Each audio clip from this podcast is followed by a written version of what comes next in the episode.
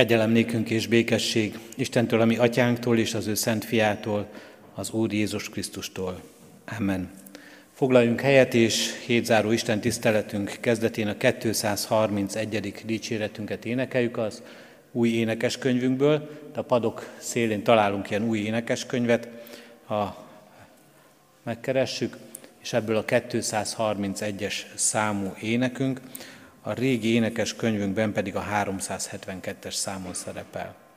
Ennek az éneknek az első négy versét énekeljük kezdésként, könyörögjünk Istennek, ő szent lelkének.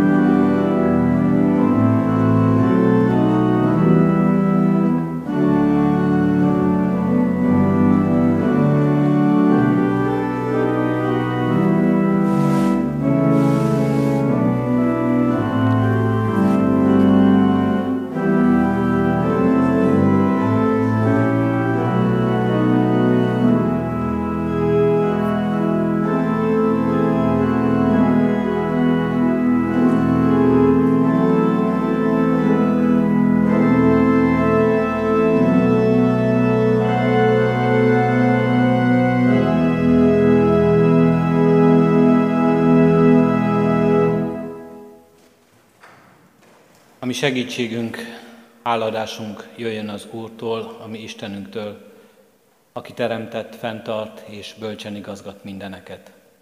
Amen. Mennyi édesatyánk, köszönjük neked, hogy elcsendesedhetünk itt a templomban. Köszönjük, hogy van lehetőségünk arra, hogy átgondoljuk az elmúlt hétnek minden történését, minden jótúrunk Istenünk, amely örömet okozott, amely táplálta testünket, lelkünket, minden áldást, Urunk Istenünk, amelyet kaphattunk tőled és embertársainktól. Köszönjük, Urunk Istenünk, a szeretteinket, akik velünk voltak, akiktől szeretetet kaphattunk. Köszönjük, Urunk Istenünk, azokat, akiktől tanulhattunk. Köszönjük, Urunk Istenünk, azoknak élet példáját, akik a nehézségekben és a bajokban is, szenvedésükben, szomorúságukban, nehézségeikben példát adnak nekünk, Urunk Istenünk, türelemről, a rádhagyatkozásról, a reménységről. Köszönjük, Urunk Istenünk, azt, hogy nem hagytál minket el egy pillanatra sem, nem hagytál magunkra, és mindaz, ami hiányzott, ami emberi erőnkből, testi, szellemi, lelki erőnkből, azt a kipótoltad, Urunk. Áldunk és magasztalunk, ha így tekinthetünk vissza az elmúlt időre, és köszönjük, hogy így lehetünk itt most előtted, és kérhetjük tanításodat, vezess minket igéd és lelked által. Amen. Isten igét olvasom, a református bibliaolvasó rendünk szerint mai napra rendelt újszövetségi igeszakaszból, a Rómaiakhoz írott levél hatodik részének az első tizenegy verséből, az igét helyét elfoglalva hallgassa a gyülekezet. A Rómaiakhoz írott levél hatodik részének első tizenegy verséből így szól az ige hozzánk. Mit mondjunk tehát? Maradjunk a bűnben, hogy megnövekedjék a kegyelem? Szó sincs róla. Akik meghaltunk a bűnnek, hogyan élhetnénk még benne? Vagy nem tudjátok, hogy mi, akik a Krisztus Jézusba kereszteltettünk, az ő halálába kereszteltettünk? A keresztség által ugyanis eltemettettünk vele a halálban, hogy miképpen Krisztus feltámadt a halálból, az Atya dicsősége által, úgy mi is új életben járjunk. Ha ugyanis egyé lettünk vele halálnak, halálunknak hasonlóságában, még inkább egyé leszünk vele feltámadásának hasonlóságában is. Hiszen tudjuk, hogy a mi óemberünk megfeszítetett vele, hogy megsemmisüljön a bűn hatalmában álló test, hogy többé ne szolgáljunk a bűnnek. Mert aki meghalt, az megszabadult a bűntől. Ha pedig megszabadultunk Krisztussal, hisszük, hogy vele együtt élni is fogunk. Hiszen tudjuk, hogy Krisztus, aki feltámadt a halottak közül, többé nem hal meg, a halál többé nem uralkodik rajta. Mert aki meghalt, az meghalt a bűnnek egyszer s mindenkorra. Aki pedig él, az az Istennek él. Ezért tehát ti is azt tartsátok magatokról, hogy meghaltatok a bűnnek, de éltek az Istennek a Krisztus Jézusban. A negyedik verset szeretném újra olvasni. A keresztség által ugyanis eltemettettünk vele a halálba, hogy amiképpen Krisztus feltámadt a halálból, az Atya dicsősége által, úgy mi is új életben járjunk. Nem tudom, megvan-e mindenki keresztelve az itt levők közül, és ha meg is vagyunk keresztelve, talán kevesen emlékeznek a keresztségükre, mert hogy általában református szertartásaink szerint a kicsin gyermekeket keresztelik meg. Valamikor ez is volt a szokás, hogy körülbelül három hónapos korban hozták a gyermekeket a templomba, és részesültek a keresztségben. Az apostol itt a keresztségről tanít sokat, a Krisztushoz tartozásról, az Istenhez tartozásról, bár a legtöbbet emlegetett két szó ebben az ige szakaszban a halál és a feltámadás, de mégsem olyan szorosan kell ezt valóban a testi halálunkra és a testi feltámadásunkra érteni, sokkal inkább arra, amiről itt tanít, hogy az ember hogyan él, és hogyan élhet hívő és szent életet, és hogyan halhat meg az az ember, nem szó szerint, testiekben meghalva, aki Isten nélküli életet él, és hogyan támadhat föl, nem szó szerint, testeiben, testében az új ember, az, aki már Istennek tetsző életet tud élni. Így kell leginkább értenünk ebben az ige szakaszban a halál és a feltámadás szavakat, és azoknak jelentését, de természetesen megjelenik itt is az ígéret az örök életről és a test feltámadásáról is. A római levél az egyik legfontosabb teológiai írat a Szentírásban. Teológusok, az óegyházi atyák, Szent Ágoston, Augustinus, Luther Márton, Kálvin János és a huszadik századi teológusok is mind-mind a teológiai nagy műveiket szinte kivétel nélkül a római levél nagy magyarázatának tekintik és arra építik. A római levélben azt olvasuk, és különösen itt az elején hangsúlyos, hogy mit is jelent a megigazulás tana. Hogyan lesz az ember igazzá az Isten előtt? Az az ember, aki alapvetően nem igaz, nem szent, és nem tökéletes, és nem tudja megtartani az Isten törvényét, sőt az egész élete az Isten mérlegén, az Isten törvényének mérlegén nézve, vagy ha az egész életünkben, mint az Isten törvényébe beletekintünk, és egy tükörbe szemléljük azt, akkor azt látjuk, hogy az ember nem igaz, sőt ítéletre és kározatra méltó. És eddig az apostol folyton azt is bizonygatta, hogy Istennek ez a bűnbocsátó kegyelme, amely által mégsem kárhoztat minket, és mégsem ítél el, és az üdvösség, amelyet Isten ad nekünk érdemtelenül, ez valójában valóban nem lehet kiérdemelni, nem lehet megszerezni, megvásárolni az Úristentől. Nem lehet valamilyen jó cselekedeteinkre mutatva az Istentől megkapni jutalomként, hanem ez az Isten ingyen való kegyelme. És ezt csak elfogadni, elhinni lehet, hogy ez a miénk, Isten hitáltal adja ezt nekünk, hitáltal részesülünk benne. Ingyen van a kegyelem mindenki számára, Jézus Krisztus érdeméért. Ő szolgált meg érte, ő szenvedett érte, az ő megváltó halála, amelyre emlékeztet minket húsvét nagypéntek ünnepe, az egyetlen érdem, amely által Krisztus halála után részesülhetünk abban a feltámadásban, amiről Krisztus feltámadása előttünk szól és bizonyságot tesz.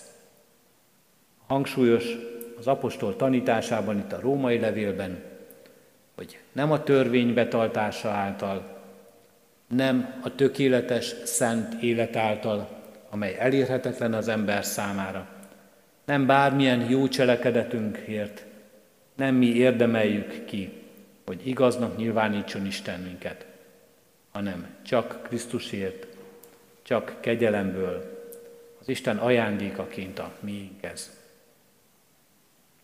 De most felmerül a kérdés itt a hatodik részben, egy nagyon emberi kérdés, vajon Istennek ez az ingyen való kegyelme nem teszi-e könnyelművé az embert a bűnnel szemben? Hiszen köztudomású, hogy az, amihez az ember olcsón jut hozzá, azt kevesebbre is becsüli, mint azt, amiért megdolgozott vagy megszenvedett. Nem lesz-e az ember könnyelmű, és nem fogja azt mondani az ember, amikor azt látja, hogy de hát Isten, nem értem, nem kell nekem ezért semmit tenni, mert nem is tehetek semmit, nekem ajándékozza a kegyelmét és a szeretetét. Nem teszi az ember ezt, az embert ezt könnyelművé, és nem gondolja úgy, hogy rajta hát vétkezzünk, csak nyugodtan, hiszen úgyis ingyen van a bűnbocsánat, hiszen Isten úgyis megbocsát. Ahogyan a huszadik században elterjedt ez a mondás Istenről, nem Istent hívő emberek szájából. Az Isten majd megbocsát, az a dolga. Az ember így tekint az életére, cselekedeteire, az ember így tekint önmagára és sorsára, akkor valóban könnyelművé válhat az élete. Tehetek bármit, úgysem tudom üdvözíteni magam, mert a legszentebb, legjobb cselekedetem is még mindig távol és messze van attól, hogy én az üdvösségre magamat bedolgozzam. Tehetek bármit, a legnagyobb bűnömet is meg tudja bocsátani az Isten, ez a másik oldala. És mivel Isten mindent bűnt meg tud bocsátani, mivel az Isten szeretete végtelen és újra és újra ezzel a bűnbocsátó szeretettel fordul hozzám, akkor miért ne bűnözzek? Miért ne éljek úgy, ahogyan nekem tetszik? Az Isten majd elrendezi mindezt. Egy nagyon emberi kérdés ez.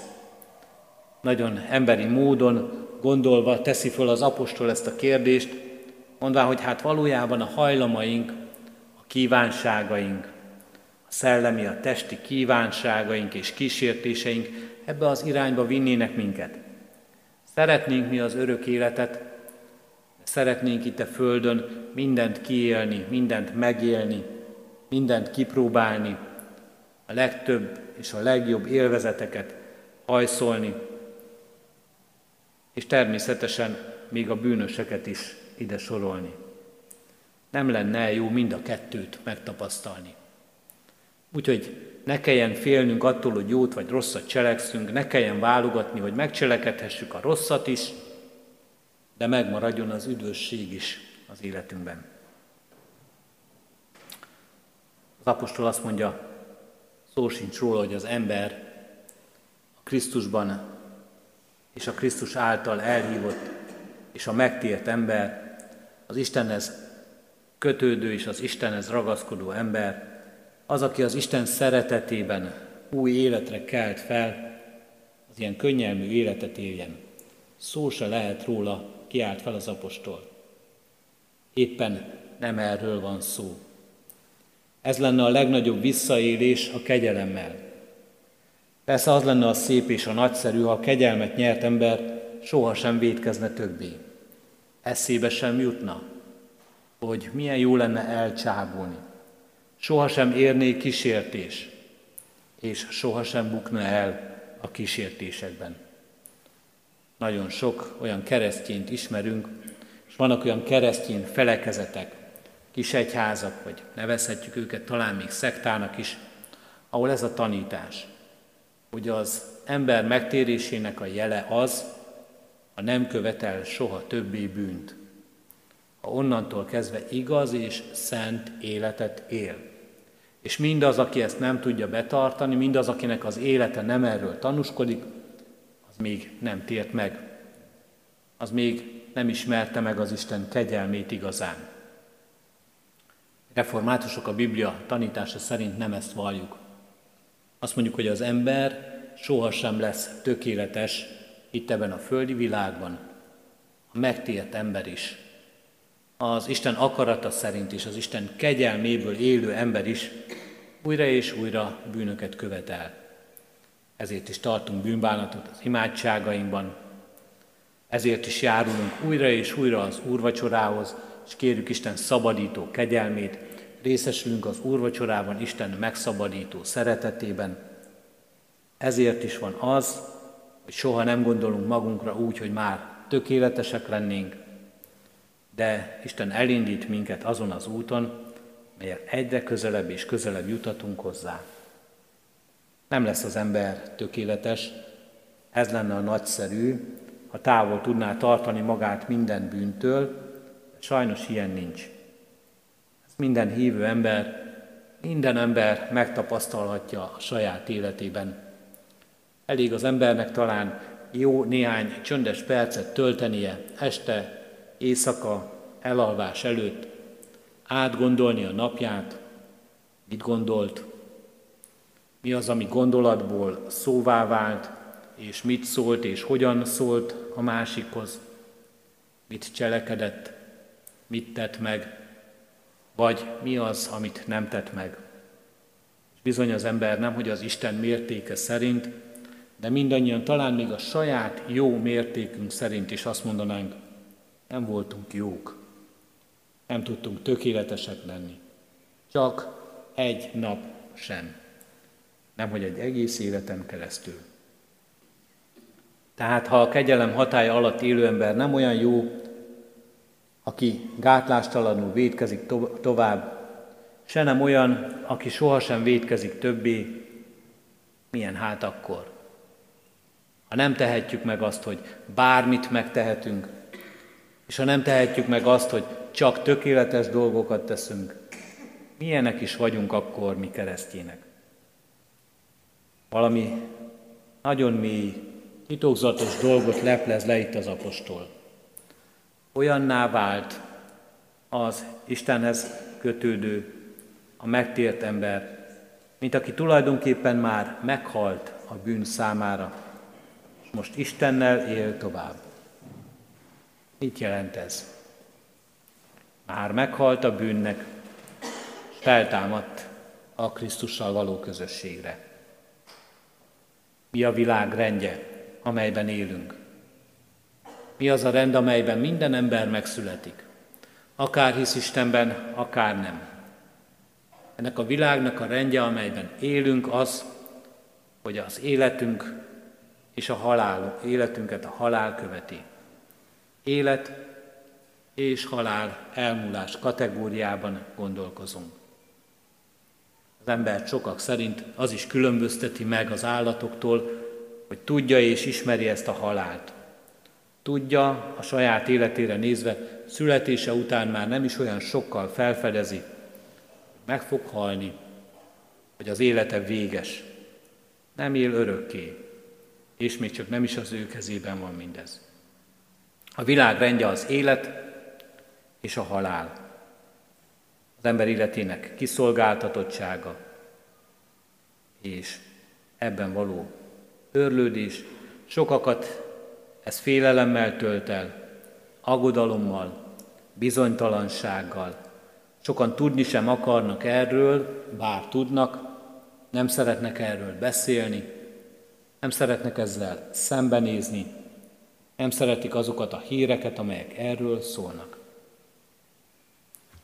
Az ember élete és halála kategóriájában látja az életét, a világ rendje szerint.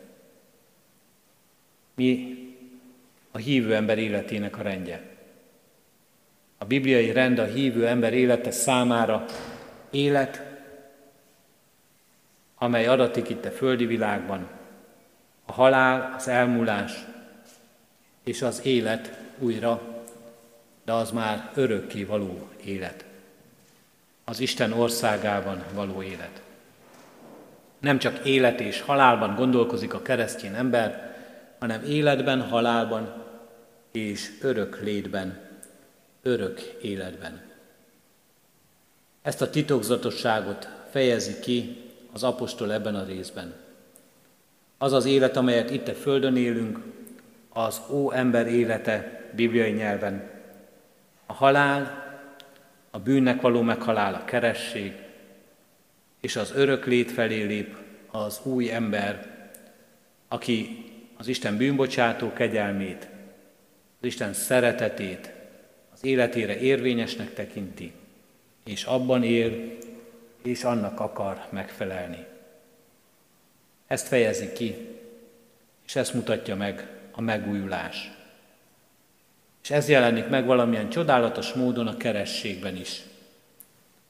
A régi egyházban, és ma a baptista egyházban például a keresség gyakorlata az, és az volt régen is, Krisztust is így keresztelte keresztelő János a Jordán, Jordánban, hogy az egész testet elmerítették a vízben.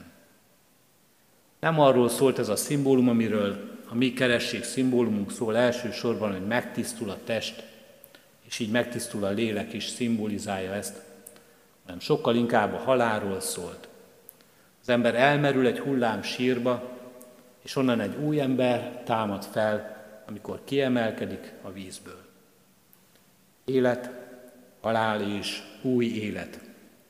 Meghal a régi ember, az óember, aki ki van szolgáltatva mindenféle kísértésének, vágyának, és ki van szolgáltatva annak a rendnek, amelyben csak a halálig lát az ember, és ezért mindent itt a földi világban akar elérni, itt akarja az élet teljességét megszerezni, itt akar boldog lenni, sőt, talán azt is mondhatjuk, itt akar örökké élni. Megváltozik ez, meghal ez az ember a kerességben, az Isten szövetségében, és feltámad egy új ember, aki már tovább lát a halálnál, és lát egy örök életet, aki boldogságát és az élet teljességét nem akarja itt mindenáron elérni, aki el tudja fogadni a keveset, a szenvedést, a szükséget, aki el tudja fogadni, hogy itt a föld élete nem tökéletes, és nem örökké való, mert látja, Látja az elmúláson túl azt, ami örök. És mindez Istenhez köti, és mindezt Istenben tudja elfogadni.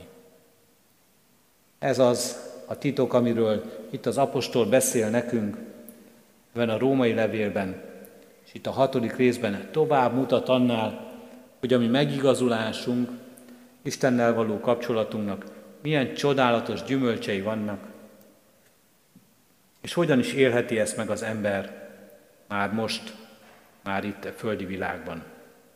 Mit is jelenthet neki Istenhez tartozni, megkeresztelkedni, keresztségben élni, a keresztség megújulásában az Isten szövetséges társának lenni.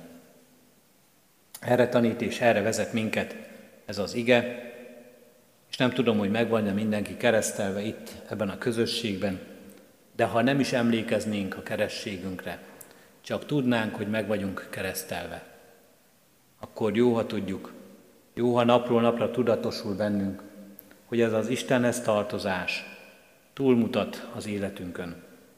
Továbbmutat mindazon, amit napról napra átélünk, gyengességeinken, kiszolgáltatottságainkon, elesettségünkön, bűneinken, továbbmutat a vágyainkon, amit itt a földön elképzelünk, hogy majd milyen jó, szép és tökéletes életünk lesz, mi mindent teszünk és szerzünk meg itt a világban, és majd azt tesz minket boldoggá.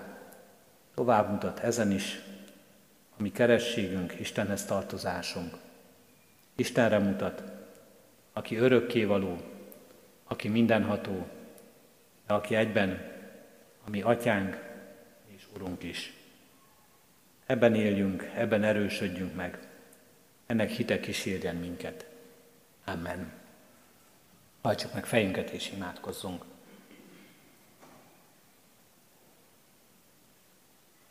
Köszönjük, Urunk Istenünk, azt a lehetőséget, hogy Téged megismerhetünk, és így az élet teljességét ismerhetjük meg. Köszönjük, Urunk Istenünk, hogy tovább láthatunk a kézzel foghatónál. Többet érzékelhetünk, Urunk Istenünk, mint ami itt a világban körülvesz minket, mint amit testi szemeink látnak, mint amit kézzel megragadhatunk.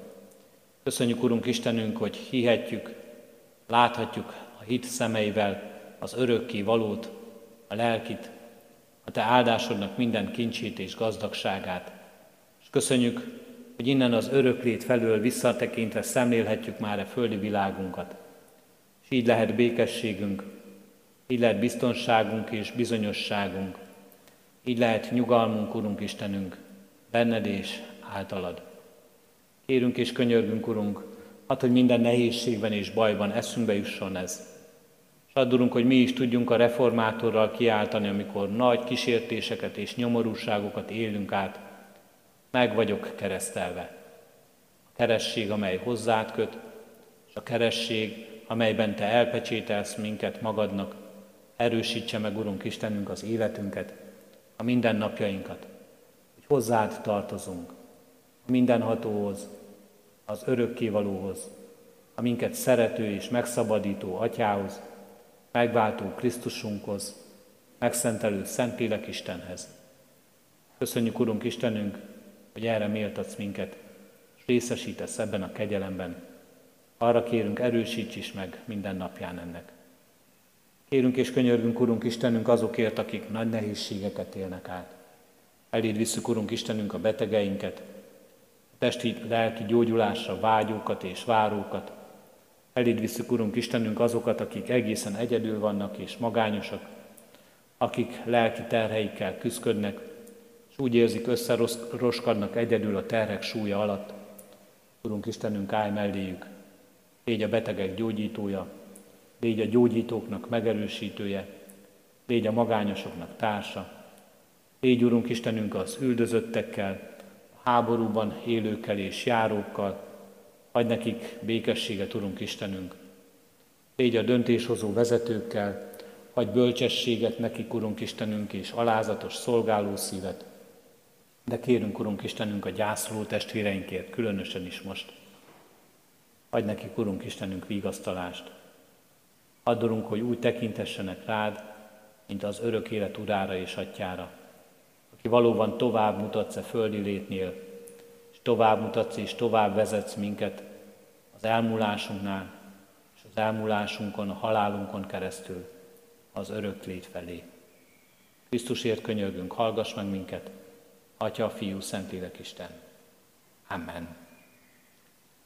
Jézustól tanult imádságunkat együtt és fennállva mondjuk el. Mi Atyánk, aki a mennyekben vagy, szenteltessék meg a Te neved. Jöjjön el a Te országod, legyen meg a Te akaratod, amint a mennyben, úgy a földön is. Mindennapi kenyerünket add meg nékünk ma, és bocsásd meg vétkeinket, miképpen mi is megbocsátunk az ellenünk vétkezőknek.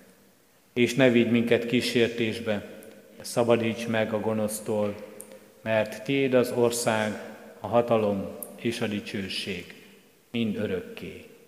Amen.